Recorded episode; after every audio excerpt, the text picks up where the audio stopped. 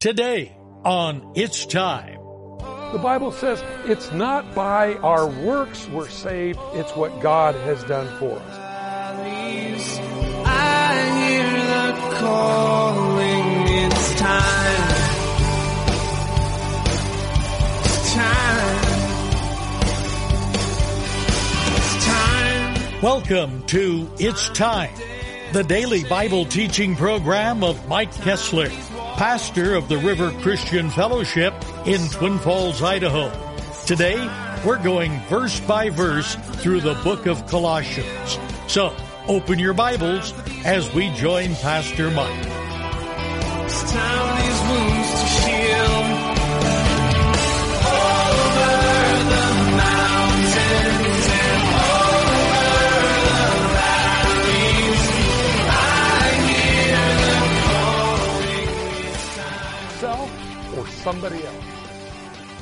Well, your past has disqualified you. You know, the only thing that your past will do is paralyze you from going forward. His promises are new every morning, and either they are or they're not. And if they're not, we really shouldn't even be here this morning. If there's no hope, let's all go someplace else. But what God's word says is true. His hope, his promises are new every morning. Hey, friends, Samson's hair grew again, his strength came back.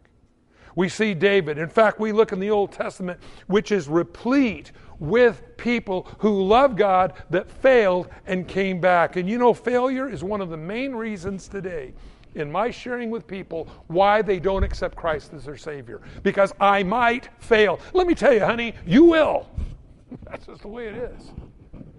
But that doesn't mean that God isn't bigger than our failures.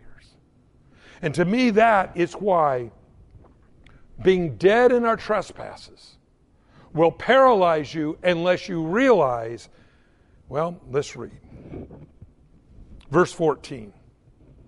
Well, verse 13. And you being dead in your trespasses, made alive together with him, having forgiven you of all trespasses, having wiped out the handwriting of requirements that was against us, which was contrary to us and he has taken it out of the way, having nailed it to the cross. This is why Jesus died. I like that. He took it all.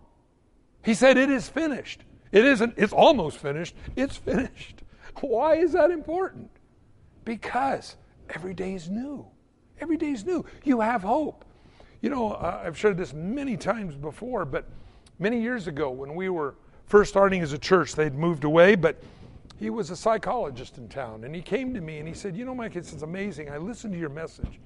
And I said, Well, it's not mine, it's God's. And he said, But you know, if I could just get my clientele to believe what you say, 90% of my business would leave because their past paralyzes them. Why? It's called guilt. You know, we know what we've done. We're not like an animal that doesn't care. We know what we've done. But God forgives us. And see, that's the good news. It isn't that we earned it. You know I got out there? I was Captain Shiny Buttons and I dotted all the I's and I crossed all the T's. And now I'm cruising. No, it isn't any merit that we do. It's what God did for us, having nailed it to the cross. Verse 15 having disarmed having disarmed the principalities and powers. And by the way, friends, you got a real enemy called the devil, his little demons. It's real. You know, a lot of people say, well, I don't necessarily believe that there's, a, let me tell you, there's a devil. And he knows how to trip you up, how to mess you up. I, I have found that the devil will use religion as much as he'll use any vice in the world to trip people up thinking that something I do makes me good or something that I don't do makes me good. The only thing, friends, that makes any of us good is Jesus Christ in you, the hope of glory. Isn't that great to know? That we are the temple of the Holy Spirit. God, the Bible says, has chosen not to dwell in buildings. Hey, God, pretty good house you got here. Yeah, I'll come back and see you next Sunday, see how you did. No, he said, we are the temple of the Holy Spirit. God has chosen to live in you. Isn't that weird? Something so intricate, something that man cannot replicate, is where God chooses to, dwell. Oh, man can make buildings and try to put God in a box. David was going to do that. What building going to build for him? Nathan said.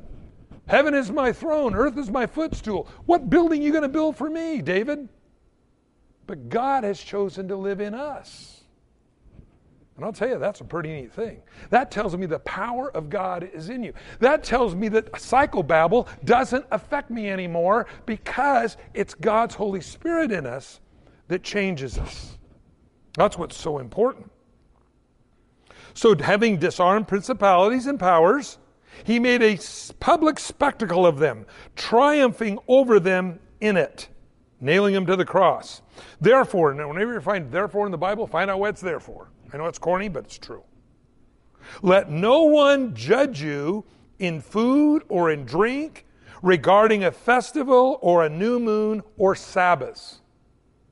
Yet you'll have people. We had a guy call us on the on uh, to every man an answer on Friday, basically saying, "Well, uh, and during the tribulation period, the Antichrist is going to change times and dates and all those things." Well, he already has because the Sabbath was moved to Sunday. I go, "No." And I quoted to him this verse let no one judge. See, what they want to say is they're more spiritual than you are because they worship on Saturday or Tuesday or Wednesday. No, your spirituality comes from God. Isn't that great to know? I don't have to earn it. Hey, God, I'm worshiping on Saturday. Put a smiley face on me. No, God just says, I put a smiley face on you because of what Jesus did on the cross for you. Always remember that, friends.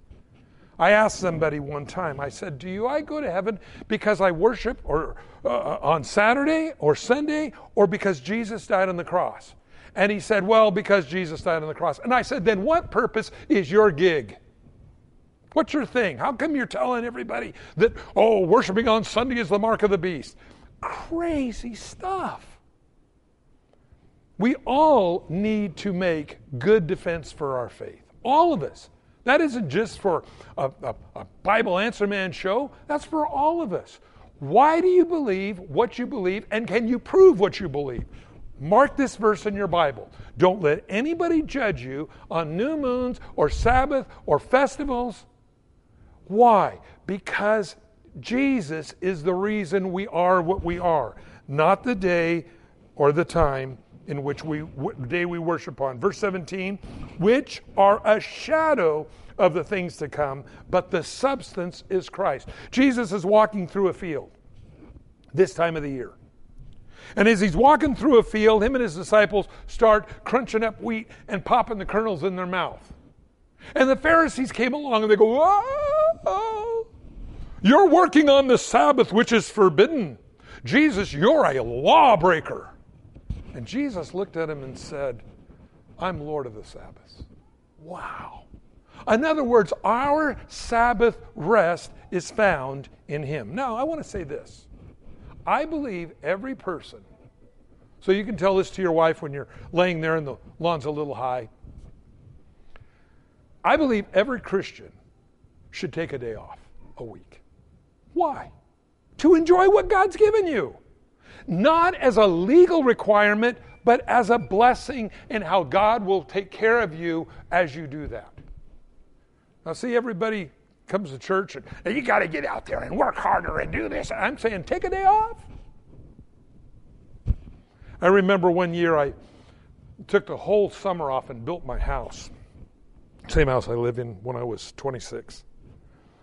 And um, I remember I went to my dad and I, I said, Pa, I said, I feel bad because I, I, I, I kind of um, am, uh, am kind of, kind of just going boating every day. And he says, Look, you worked hard for the last couple of years building your house.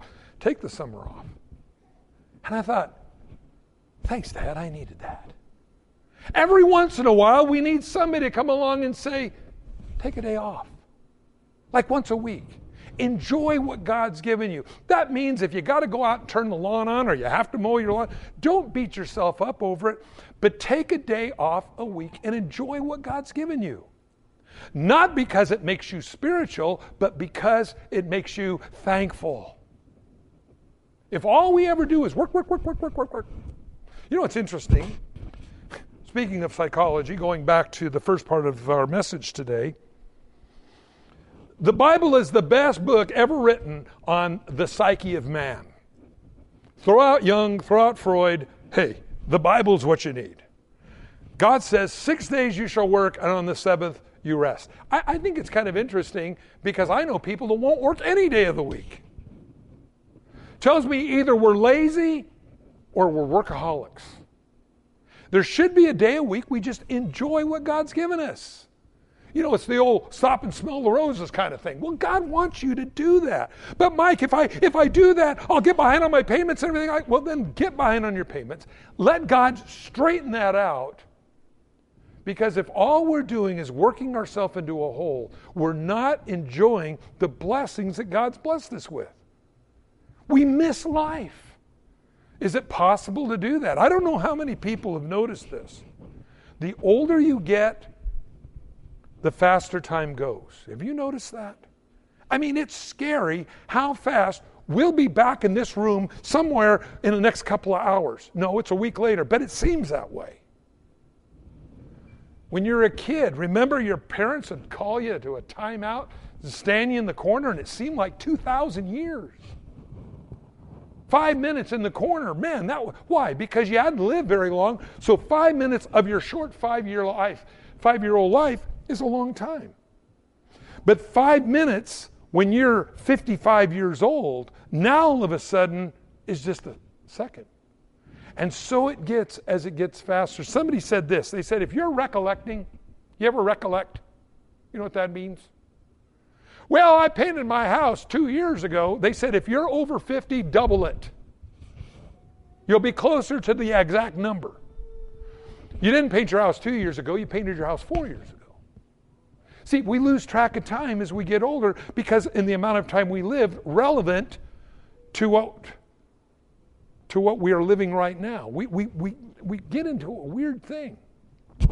That's why I believe in the Bible when we look, it says your life is but a vapor. It's here for a short time and then it's gone. What manner of people then should we be? Well, I think that's important. All of these were a shadow of what Jesus was going to come and do for us that in Jesus is the fulfillment of the Old Testament law requirements. Verse 18,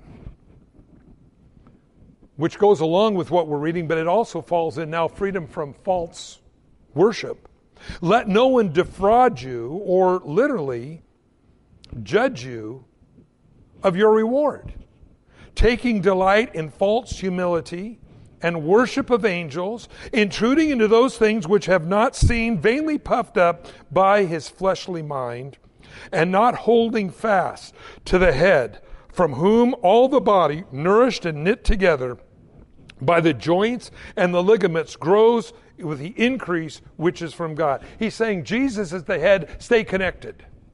You get separated from God, you can leave yourself open to all kinds of crazy things. Therefore, I always like therefores in the Bible. Summary. If you died with Christ from the basic principles of the world, why, as though living in the world, do you subject yourselves to regulations? Do not touch, do not taste, do not handle, worship on Saturday. All, all these different things is what he's saying. If, if you really have found, been found in Christ, don't be manipulated by man's rules. Now, some of these things, as we read in the previous few verses, were basic religious requirements of the Old Testament. Now he's getting into man's rules. Think about the cults that you've seen. Remember the guy that had all of his followers kill himself because behind Hale Bopp Comet there was a star and they were all going to kill themselves and jump on board down in San Diego? Crazy stuff. Think about uh, Charles Manson. He's still around. But his ideas influence so many people. We need to, again, arm ourselves with the Word of God. Therefore, if you died with Christ, with from the basic principles of the world, again, be careful of allowing yourselves to fall into their rules. You see, that's how the cults work. Well, you're not really saved unless you join our church. You're not really saved unless you recite our mantras. You're not really saved unless you jump through the hoops that we hold up. No.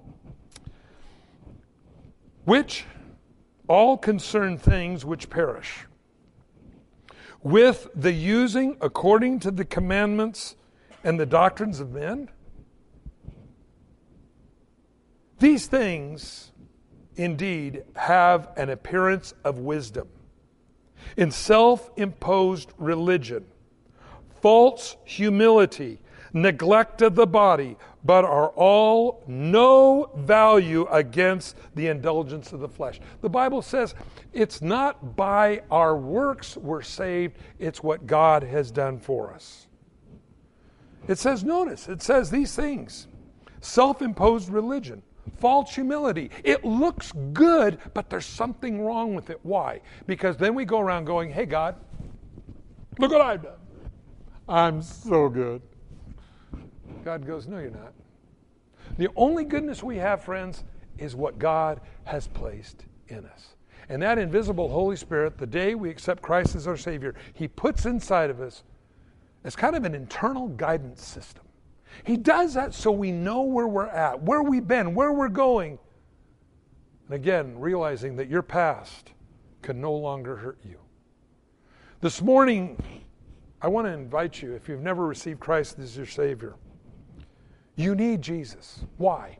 Because if you don't have Jesus, you will invent your own way of showing the world, or someday on that judgment day, God, that you weren't such a bad person after all.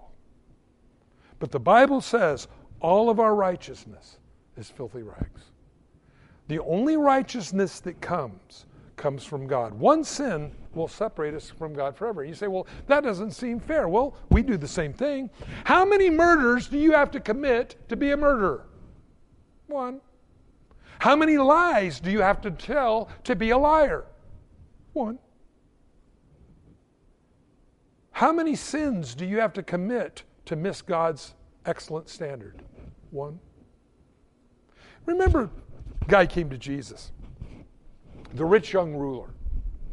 I think it's funny because we don't know what his name was. I, I, suppose had he done what Jesus said, we'd know what his name was, and, and, he would be a, like, like a light or a beacon of, of what we need to do, but we don't know who he is. And he came to Jesus and said, Good master, what must I do to inherit eternal life? And Jesus said, you know the word, the law. And all. He says, All these, this kid says, All these I have done since I was young. By the way, he says he was rich, young ruler. He was rich, had it all the money. He was a ruler, so he was in control. A lot of control freaks really like that.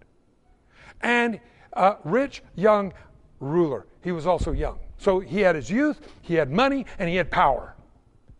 And he came to Jesus because he knew something was still lacking. And Jesus, he said, You know the law? And he says, I've done these all since I was young. And Jesus turns to this rich young ruler and he says, One thing you lack. Now, I would be so glad if God would look at me and say, One thing you lack. like God said, Well, there's about five billion things you lack. But God said to him, One thing you lack. Sell what you have, give the money to the poor, come and follow me. The Bible says he went away sad and Jesus said, How hard is it for the rich to go into heaven? It's easier for a camel to go through an eye of a needle. Why is that? Because people put their trust in the wrong things. I've used this illustration a lot of times when we first get saved. Most of us are pretty bankrupt because we've wasted all our money doing all kinds of stupid stuff. Have an old broke down washing machine. Oh, God, let it do one more load. Oh, thank you, God. And we take our clothes out and we put them over in the dryer. Oh, the car, you know, uh, you know, God, let it start one more time. Please let it start one more time. You know, because we spent all the money on booze and drugs, you know, so we didn't have any money. Hey, oh, God, let it start one more time. Oh, thank you, God. But when we start walking with the Lord, God gets control of our crazy appetites, and we're not wasting our money anymore. And so we, we notice We have money. So I buy a new washing machine, I buy a new car. I never go out there and pray, oh God, please let it start. I know it's going to start. I just paid money for it. So I don't pray about my car anymore. I don't pray about the washing machine anymore either. I got a new one. In fact, I bought the things that I used to pray about. Now I don't even pray at all because money solved a lot of my problems. Well, that's why I think Jesus said that. And Jesus said, How hard is it? The Bible says this young, rich young ruler went away very sad because he was very wealthy. Probably his wealth was probably partly tied into his, his, his uh, uh, ruling position. And so he would realize that he would lose several things, but he would be famous in God if he'd done that. Well, what holds us back? Think what we think sometimes. Well, I just want to encourage you this morning. If you've never accepted Christ as your Savior, and you don't want another 15 years, 10 years like you just had, I would invite you to pray. And ask God, who made everything, made you, to come inside of you and say, okay, God, make my life mean something here and in eternity as well.